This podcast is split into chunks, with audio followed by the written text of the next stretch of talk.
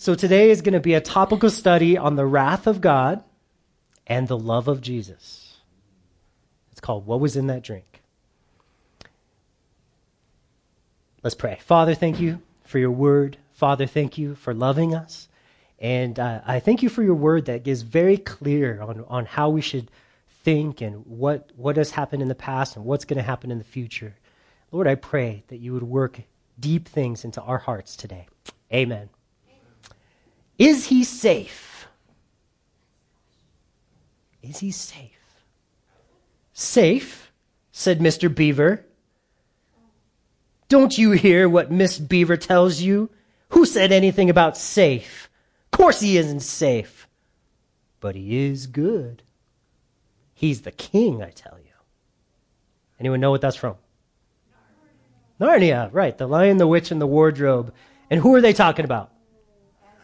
Aslan. Who is who? He is Jesus. You guys know what the, the Chronicles of Narnia are all about? It, it's not like a, it's not an allegory. It's, a, it's an imaginary story of what Jesus would be like if there was another world alongside our world called Narnia. How would Jesus act in that world and in our world? And if they both collided, what would that be like? And in this world, he's a lion named Aslan. And the question that young, the young girl has is, is he safe? Is he safe? Well, I got a question for you guys. Is God nice? Oh, you think so, huh? Well, I guess that kind of depends on what the definition of nice means. Do you know the word nice has more definitions than any other word in English? There's been times when the word nice meant, um, uh, what was it? Inappropriate. There's been times where it meant, um, oh gosh, I forgot all the meanings. I read through them all, but I'm drawing a total blank and I didn't write down what the, what the words. But did you know the word nice has also been banned from most writing classes? Because you don't know what it means, and usually you can't even figure it out by context. When we say nice, Normally we mean pleasant or, you know, nice car. That's right. But th- th- there's been so many weird meanings. So that was kind of like a terrible trick question I just asked you guys. So let's try another. Let's try it another way. Nice, you say. Does God always do what you think he should do? Hmm. So is he agreeable or pleasant? Hmm. Well, today, we're going to let the Word of God test our hearts. Uh, like a hammer that tests the quality of steel when you're banging on some steel. Sometimes that metal is strong and true, and sometimes it breaks and dents. And we're going to see what happens to us today. When we take the Word of God and slam it up against our hearts. Maybe you didn't know what you were going to get into when you came to church today, but we're fixing to find out. Are you ready? Turn to Revelation 14. Good to go? The truth is that Jesus loves you unquestionably. He's merciful and gracious, but He's totally just, which means he's willing to punish and condemn people at the same time. How can these two things exist together? He loves everybody, but he's willing to punish them and condemn them to an eternity in hell. Are you happy that God punishes and judges the wicked? Do you doubt that it's done in the wrong way? Do you ever doubt? Are you surprised to the extent of their punishment? These are some things we're going to think about today. Let's take a look. Revelation chapter 14, verses 6. We'll start in verse 6. Then I saw another angel flying in the midst of heaven, having the everlasting gospel to preach to those who dwell on the earth, to every nation, tribe, tongue, and people, saying with a loud voice, Fear God and give glory to him for the hour of his judgment has come, and worship him who made heaven and earth and the sea and the springs of water. Don't forget about them. And another angel followed. This is angel number two, saying, Babylon is fallen, is fallen, the great city, because she has made all nations drink of the wine of the wrath of her fornication. Then a third angel followed them, saying with a loud voice, If anyone worships the beast in his image and receives his mark on his forehead or on his hand, he himself shall also drink of the wine of the wrath of God, which is poured out full strength into the cup of his indignation. He shall be tormented with fire and brimstone in the presence of the holy angels and in the presence of the Lamb.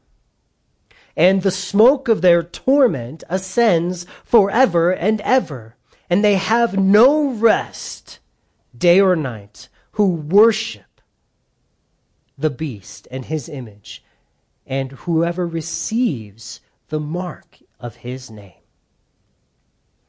Well, these three angels at the end, they have a revelation for the people who are alive on the earth during that time. They have something to explain or to reveal. And the first thing, the first angel, he comes and he reveals the gospel, the, the good news. He says, Fear God and worship him through the gospel.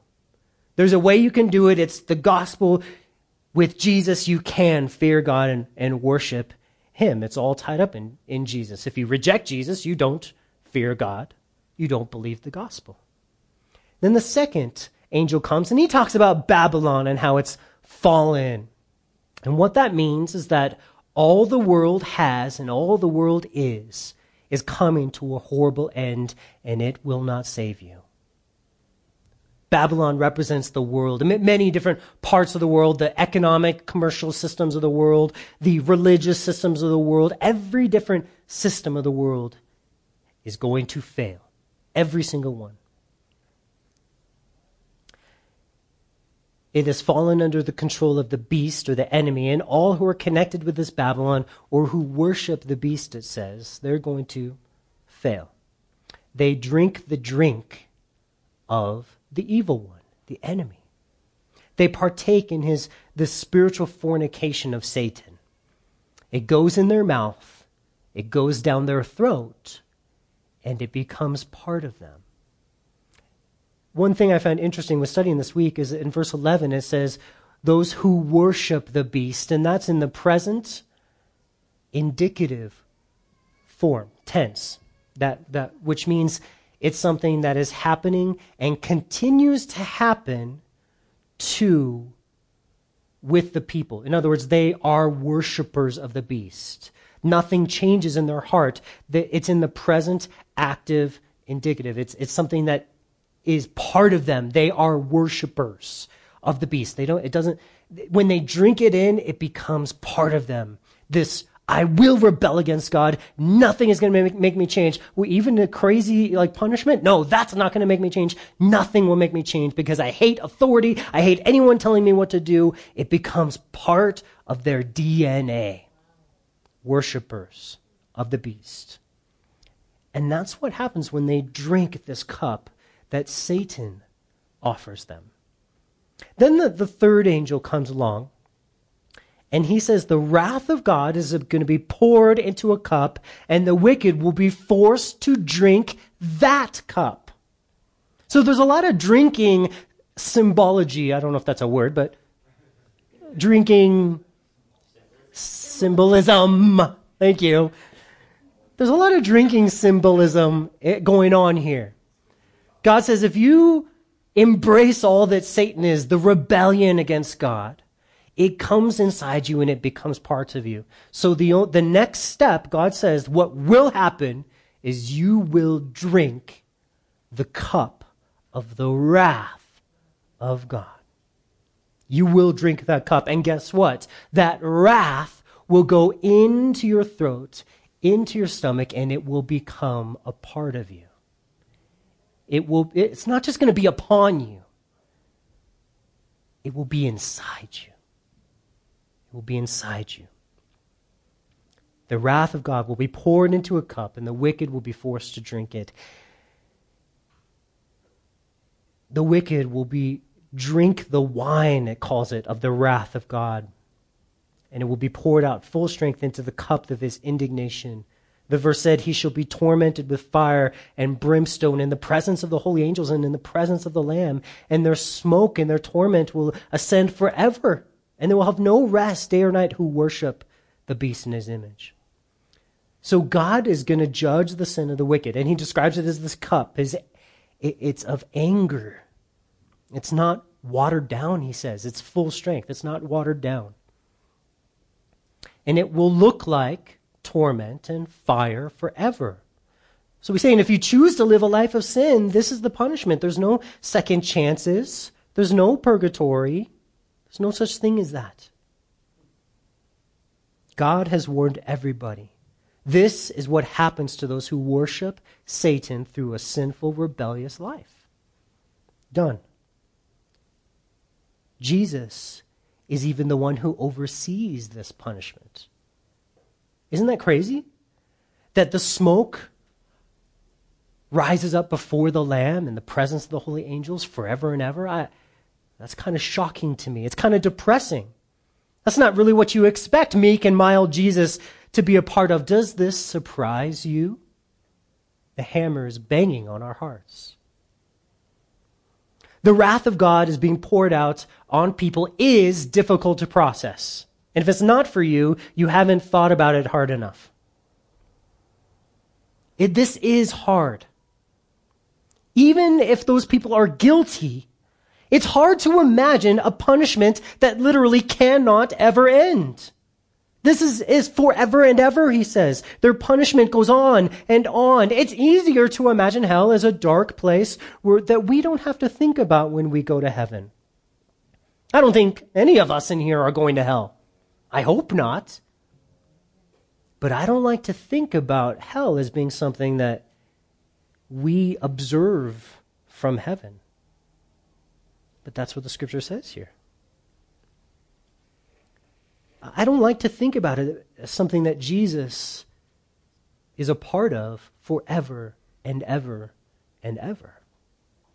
It says, The smoke of their torment ascends forever and ever, and they have no rest who worship the beast in his image and receive his mark on their head. This is the cup that they're forced to drink never ending torment, hell. It's brutal. And, notice that that drink, it went inside them just as the rebellion went inside them. And so they don't change. Nobody is in hell saying, Oh, I want to honor God now.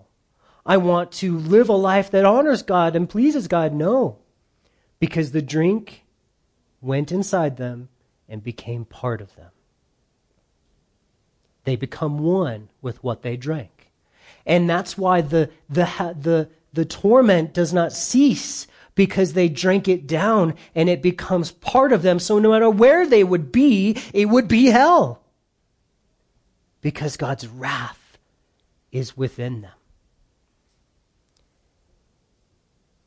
Turn with me to Luke chapter 22.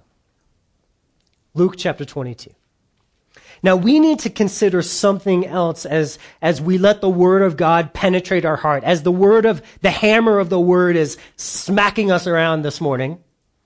We need to think about something else. Jesus is so willing to pour out this cup on wicked people. He, he's like it, it, it, it's something that he does willingly. It's almost like he's excited about it.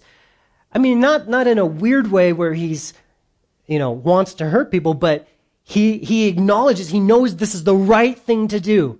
I'm going to pour and my, I will, God will be glorified by me pouring this. What, what does Jesus know about this cup? What does Jesus know about this cup? Luke chapter 22, verse 41. And when he was withdrawn from them about a stone's throw, he knelt down and prayed, saying, Father, if it is your will, take this cup away from me. Nevertheless, not my will, but yours be done. Then, check this out an angel appeared to him from heaven.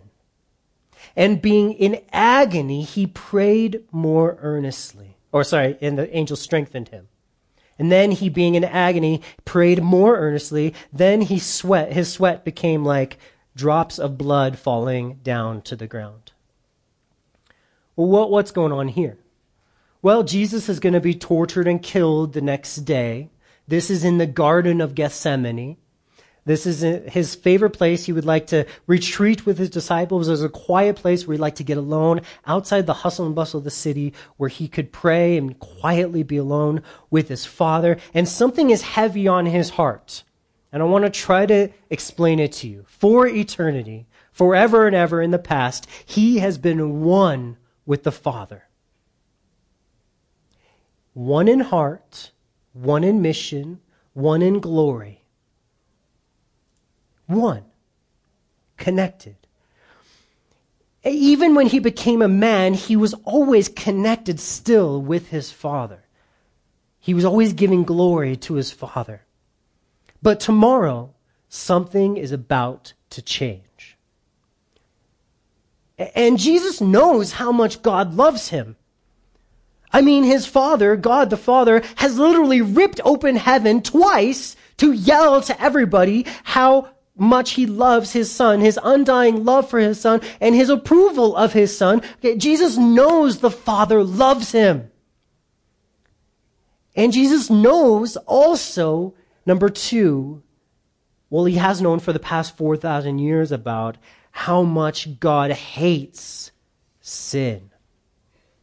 I mean, Jesus was a big part of the flood, the plagues on Egypt, the rebellions in the desert and the judgments and people falling into the earth and snakes and, and then the Babylonian exile. He's seen God's passionate hatred for sin, but he knows God loves him.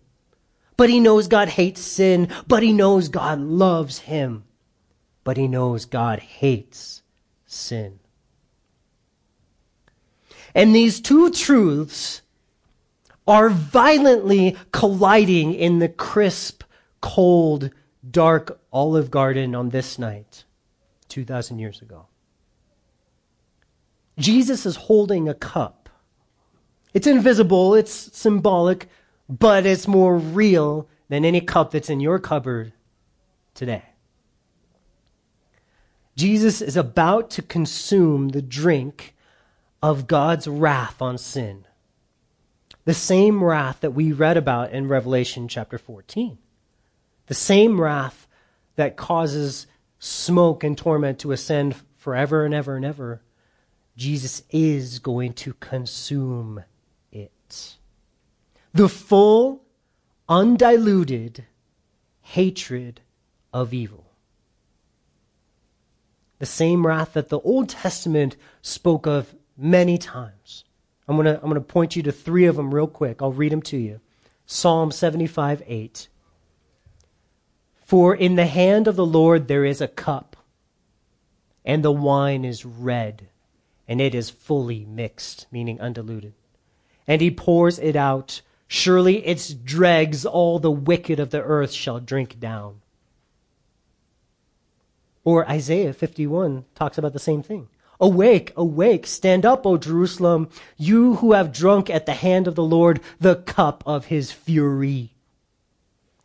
You have drunk the dregs of the cup of trembling and drained it out. Jeremiah talked about the same thing, 25:15. For thus says the Lord God of Israel to me Take this wine cup of fury from my hand, and cause all the nations of whom I send you to drink it. So, this is God's cup of wrath. It is symbolic of God's anger, his indignation, it said. What does indignation mean? We don't use that word. Father, I have indignation towards you.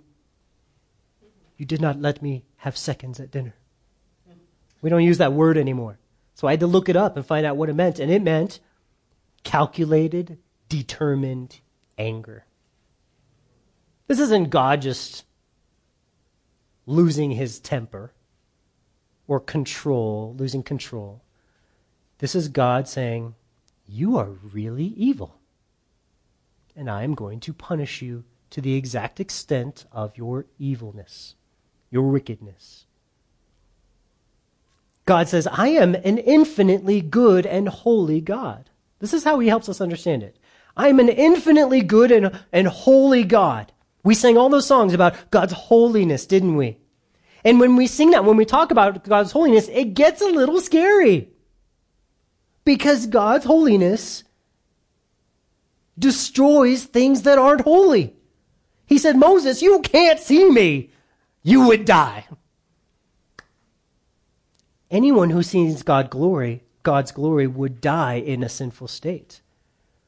Uh, so, so he says, I am an infinitely good and holy God, and so your sin infinitely offends me. Anytime you rebel against me, it's an infinite offense. So the consequences of that sin are infinitely severe. That's why hell lasts forever. Hell has to last forever. Why? Because God is infinitely good. And any sin deserves infinite punishment. Infinite. It's a holy, righteous wrath or indignation. That's what this cup is. And Jesus is at the crossroads where he is being asked to drink that wrath down. Let it become of part of him. Drink it into his mouth, down his throat, into his stomach, and let God's wrath, his infinite wrath, become part of him. To let sin and wrath become one with his body. Even though he did absolutely nothing to deserve this, right? And then he's going to let his body die so that the wrath can be done away with as well. That's the whole plan. That's the scheme. That's the gospel. That's the, the, the, amazing part of this. When Jesus died on the cross, God stuffed all of his wrath for sin into the body of Jesus. He squished it in.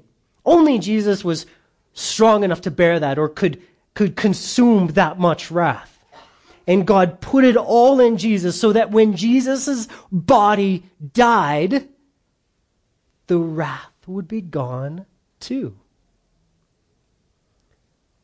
And this is called propitiation. We have studied this word before. We've had some great time studying this word. I love the idea of propitiation. It means to satisfy the wrath of God. He became our propitiation. When all that wrath got poured into Jesus, and then Jesus' body died, the wrath, where did it go? It's spent. It's gone. So when he looks at you, believers in Jesus, what does he see? Not sin. He is not angry. He's not angry. In fact, as we've studied, it would be unrighteous for him to be angry at the same sin twice. Can he punish for the same sin two times? Is that right?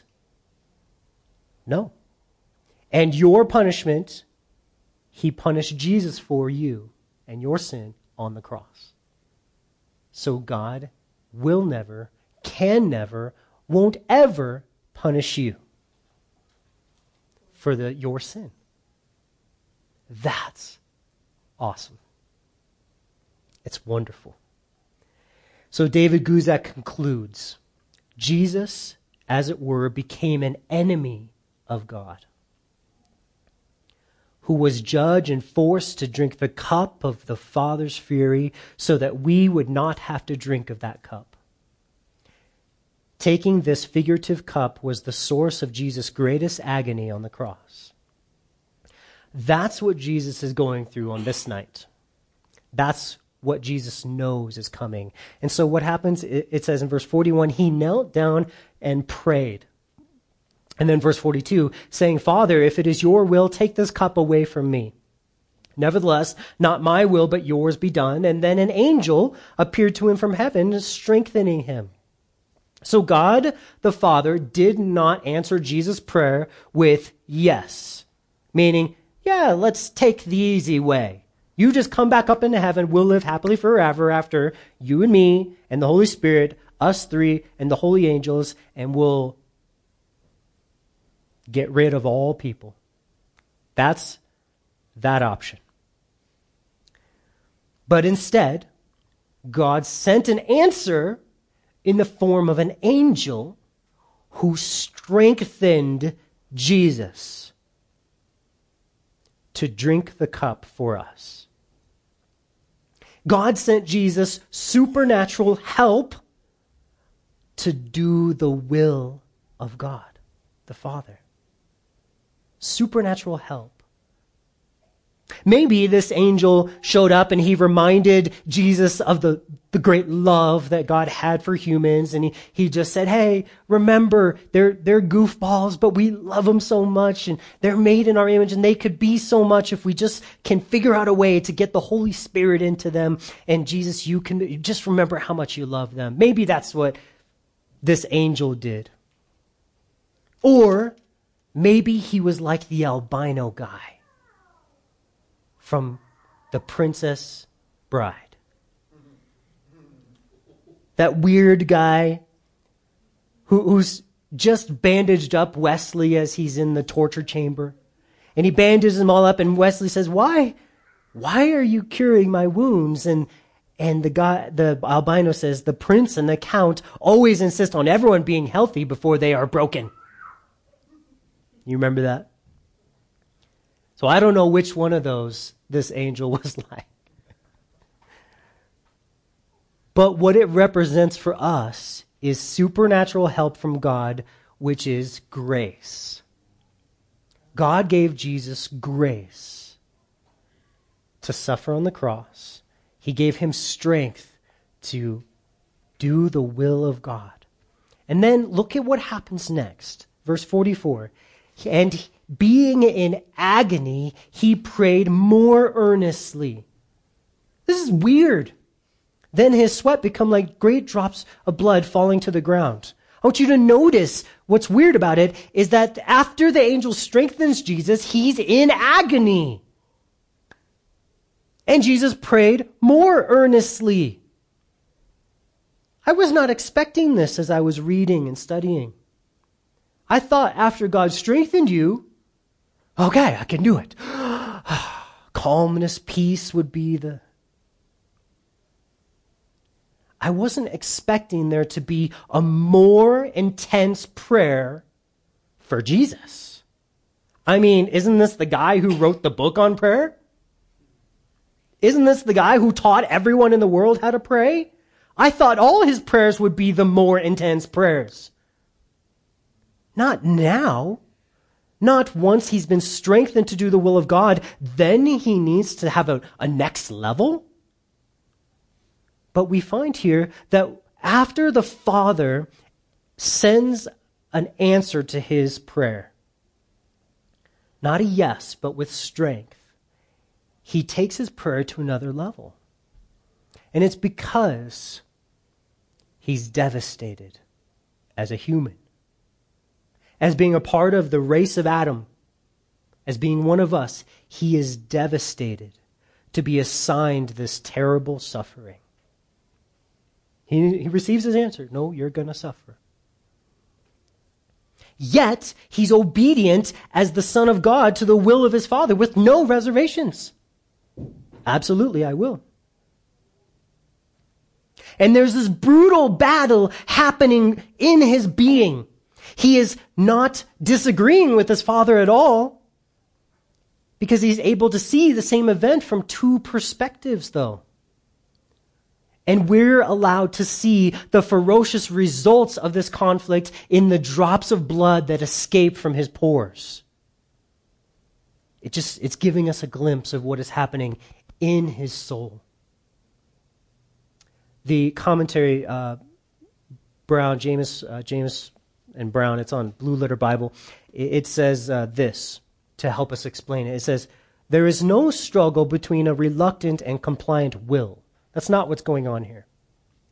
But between two views of one event, the abstract and the relative view of it. In the one, one person has two views. The first one, this event, this dying on the cross, is revolting, and in the other, it's welcome. By signifying how it felt in the one view, he shows us his beautiful oneness with ourselves in nature and in feeling. In other words, if Jesus just was like, all right, let's do this. Let me die for you. We would be like, you're not human. But he is one with us. He is truly human. He senses the fear and the dread of what's going to come upon him, which means he has one with us. And in the other light, he reveals the absolute obedient subjection to his Father as the Son of God, the only one who could do this. He's literally being torn in two on the inside. His skin struggles to hold the conflict in, and so some of the blood escapes. He's in agony. Doing the will of God is dangerous. He loves his father more than anything and would obey him in any command with the passion of a thousand sons. Yet Jesus hates sin, hates sin just as much. Jesus uh, sees how sin dishonors his wonderful father. Jesus sees how sin uh, it rebels against his, his father's perfect rule. And it breaks his heart. And all that sin is about to be put on Jesus, about to be put in Jesus. And all that hatred of God towards sin will be directed toward Jesus on the cross. God will pour out his righteous, terrible, infinite fury and hatred of sin on his beloved Son. The only Son that makes him happy, we've read. The only person that does what's right and he's the one. Jesus is the only one who even understands how much God hates sin. Jesus is the only one. He's the only one who has firsthand experience of true holiness and how nothing could ever be allowed to tarnish that beauty. Jesus knows the Father's perfection.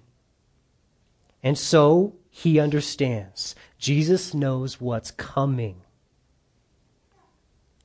not just pain. He's literally going to be identified as the sinner. He becomes sin for us. Just like in the back in the children of Israel, God told um, Moses to make a snake and put it up on a on a pole. Jesus, that snake, a symbol of sin, and if the people looked at it and it being judged, they would be healed. It's the same thing. Jesus becomes our sin. He becomes the sinner like he's the only one who ever rebelled against God. He's going to suffer as the only one who ever sinned. The worst rebel, the enemy of God. God will withhold all his love and pour out his anger on Jesus. And Jesus says, at the end of this night, I will drink the cup. This is what the end of this battle in this prayer declares the end of the agony in this peaceful garden is a determination to drink the cup for us. And several hours later, the next day, by 3 p.m., he yells out, It is finished. And during that time, he drank the cup to the bottom. That it is finished is the final cry of victory after Jesus has consumed an infinite amount of wrath to pay for an infinite amount of sins, infinitely offensive sins. He finally drinks it in, and he's ready to die to do away with them. All because of love. Number one, love for his Father. Jesus loved his Father. He surrendered his life. He honored his Father with his will. He drank the cup of his own Father's wrath. Number two, because he loved you. Because he loved you. He felt the full penalty of each and every one of our sins. He had no guarantee that you would ever change or do anything to deserve his love. He just loved you with pure, undeserved, unearned passion. How do we respond to that? Well, a lot of us turn to him.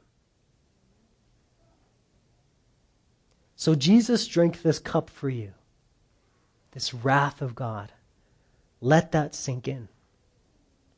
The just for the unjust, the right suffering for the wrong, the good suffering for the bad, the holy suffering for the sinful.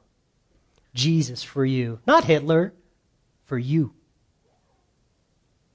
I mean, if Hitler would have turned, I guess it would have been for him too, but for you. That's right. You're the bad one. You are the sinful one. You are the one that has offended God. You are guilty. Do you know that? Have you admitted that? If there's any part of your heart that can't see your own wickedness, pray that God would open the eyes of your heart. That you can see his holiness and your own sinfulness because we are all wicked. Like Psalm 5, verse 4 says, You are not a God who takes pleasure in wickedness, nor shall evil dwell with you. That's us. We can't dwell with him. But Jesus drank this cup for you. Jesus drank this cup for you. He let the sin, your sin, come into his body. Through some weird transfer, the Lord put all our sin in him. And he drank it. So our question is what cup are you going to drink for him? What is required of you now? It's a little weird.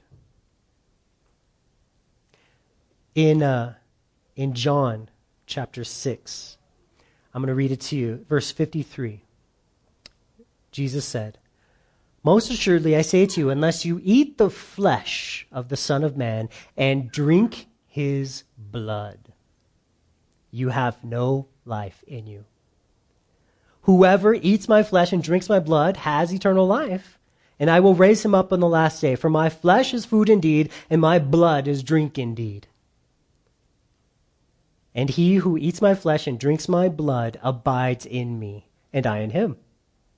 As the living Father sent me, and I live because of the Father, so he who feeds on me will live because of me. So Jesus says, here's what you got to drink my blood. Got a question for you. What is a vampire's favorite fruit? No, a nectarine. Oh. Ba-dum. Sorry. Thought I would lighten the mood just a little. Blood orange is a good answer, too, though. I thought about that one, too. But is Jesus asking us to be vampires? How do you know? Hmm. Did you know there's a whole chapter in the Old Testament devoted to making sure the Jews weren't vampires? Yeah, I'm going to read to you Leviticus 17. Check this out. Check this out. Leviticus 17, verse 10. And whatever man of the house of Israel or of the strangers who dwell among you, even from Transylvania, who eats, no, just kidding, that wasn't in there, but who eats any blood, I will set my face against that person who eats blood and cut him off from among the people. For the life of the flesh is in the blood. And I have given it to you upon the altar to make atonement for your souls, for it is the blood that makes atonement for the soul. Therefore I said to the children of Israel, No one among you shall eat blood. nor shall any stranger who dwells among you eat blood. So don't be vampires. So drinking blood is forbidden. Why? Why? It says here, because the life of the person is in blood, or the life of the animal, or whatever. But Jesus requires us to drink his blood. Why? Be- because the life of Jesus is in his blood. But his blood is spiritual. He is not talking about drinking physical blood, of course, just like Jesus didn't drink a physical cup for the wrath of the Lord, right? It was spiritual. Our drinking his blood is not physical, it is spiritual. How do we know? Because Jesus told us. John 6, verse 60. As, right after he said, this is right after what we just read about Jesus said, drink my blood, drink my blood, drink my blood. If you don't drink my blood, you're not part of me, drink my blood. Then, verse 60 happens. Therefore, many of his disciples, when they heard this, they said, this is a hard saying. And who can understand it? And when Jesus knew in himself that his disciples complained about this, he said to them, Does this offend you? What then if you should see the Son of Man ascend where he was before? It is the Spirit who gives life. He's saying this is a spiritual conversation we're having. I'm not talking about blood, red blood cells and white blood cells and hemoglobin and all the other things that go into blood. It is the Spirit who gives life. The flesh profits nothing.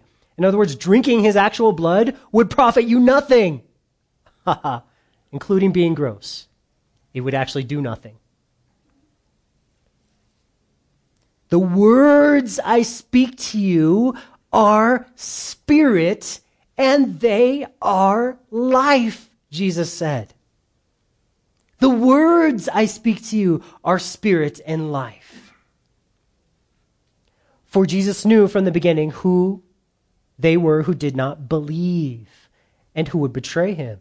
And he said, Therefore, I have said to you that no man, can, no man can come to me unless it has been granted to him by my Father. From that time, many of his disciples went back and walked away with him no more. So Jesus said to the twelve, Do you also want to go away? But Simon Peter answered him, Lord, to whom shall we go? You have the words of eternal life. And we also have come and believe and know that you are the Christ, the Son of the living God.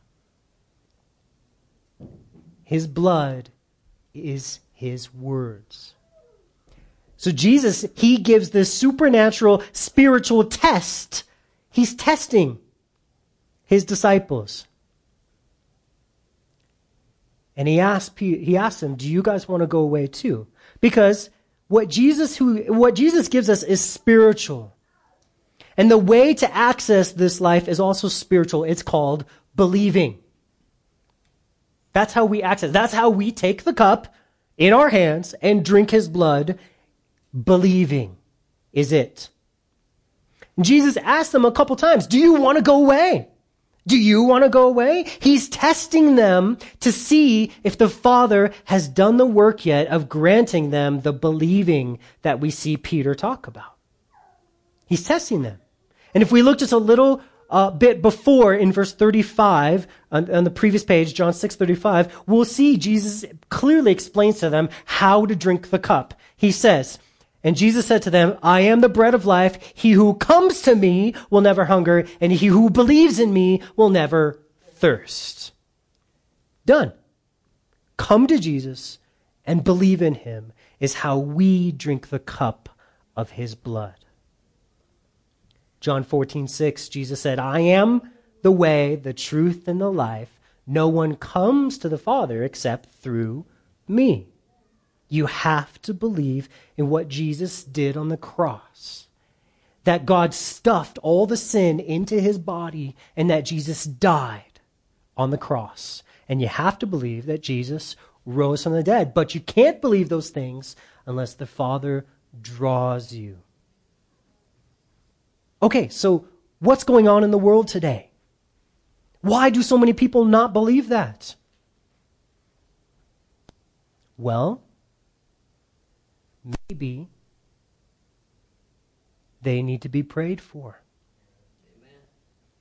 Maybe we need to be asking the Father to cause them to believe. And then we need to test them and say, Do you want to follow Jesus or not? Do you want to believe his words or not? Do you believe in what Jesus did for you or not? If they say no, get mad at them and say, Well, I'll burn in hell.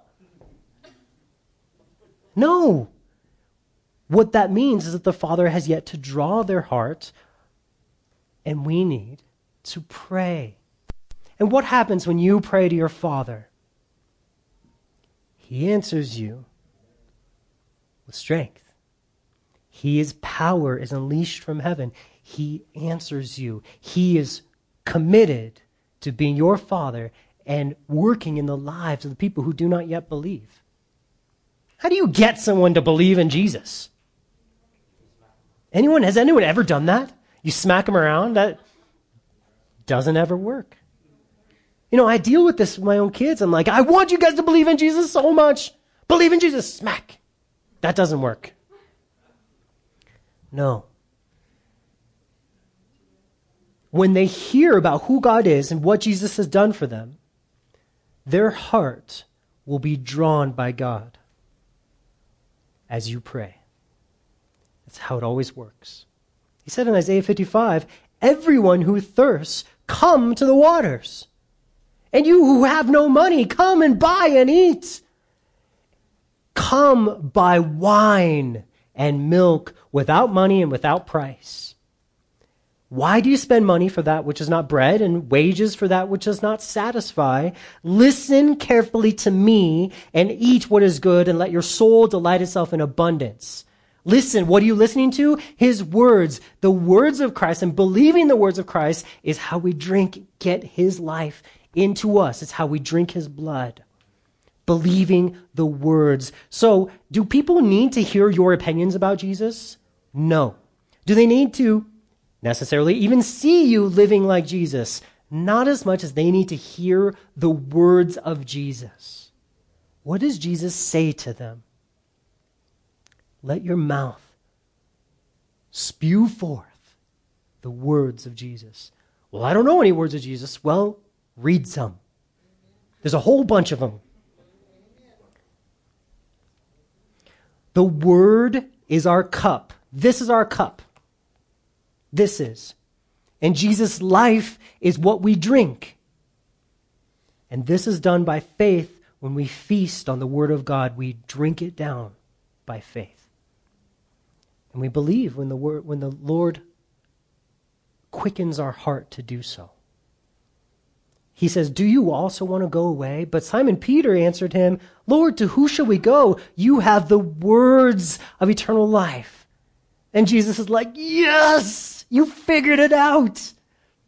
You understand. And he says, And we have come to believe and to know that you are the Christ, the Son of the living God. And Jesus goes on to, say, Blessed are you, and my Father has drawn you, and that's how it works. It's an easy test to find out if someone believe uh, if someone is a Christian. Do you believe what Jesus said? Do you believe all that Jesus said? If you believe this, your heart has been drawn by God. So we need to just respond to the call, drink the cup, open the word, and believe it. Just like Revelation 14 said, when it said that first angel was flying in the midst and it said, eh, he proclaimed the everlasting gospel and he said with a loud voice, fear God and give glory to him. The hour of his judgment has come and worship him who made heaven and earth and the springs of the sea. That is how we respond when we drink the cup, when we get his life into us. Notice that Jesus, he rose from the dead. Because, why? Why? Why is that so important? Because the sin had to be put in a dead body. But the new body is different. It's, it's not like the old body. That old body is dead. The new body is alive and glorified, and it's, in such a way that he could ascend to heaven and then send his Holy Spirit to each of us to dwell inside us. And now we have this new life when we believe. So we have communion today where we can do what Revelation said fear God and give him glory and worship him. That's what we're going to do. We're going to sing one more song. We're going to take communion. We're going to fear God and give him glory because you and me and all of us in here, we believe, right? Not because we're smart. We are idiots.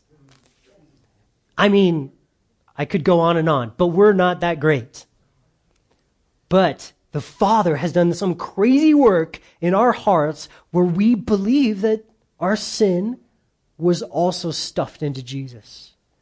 And when He died, that did away with our sin. Isn't that glorious, guys?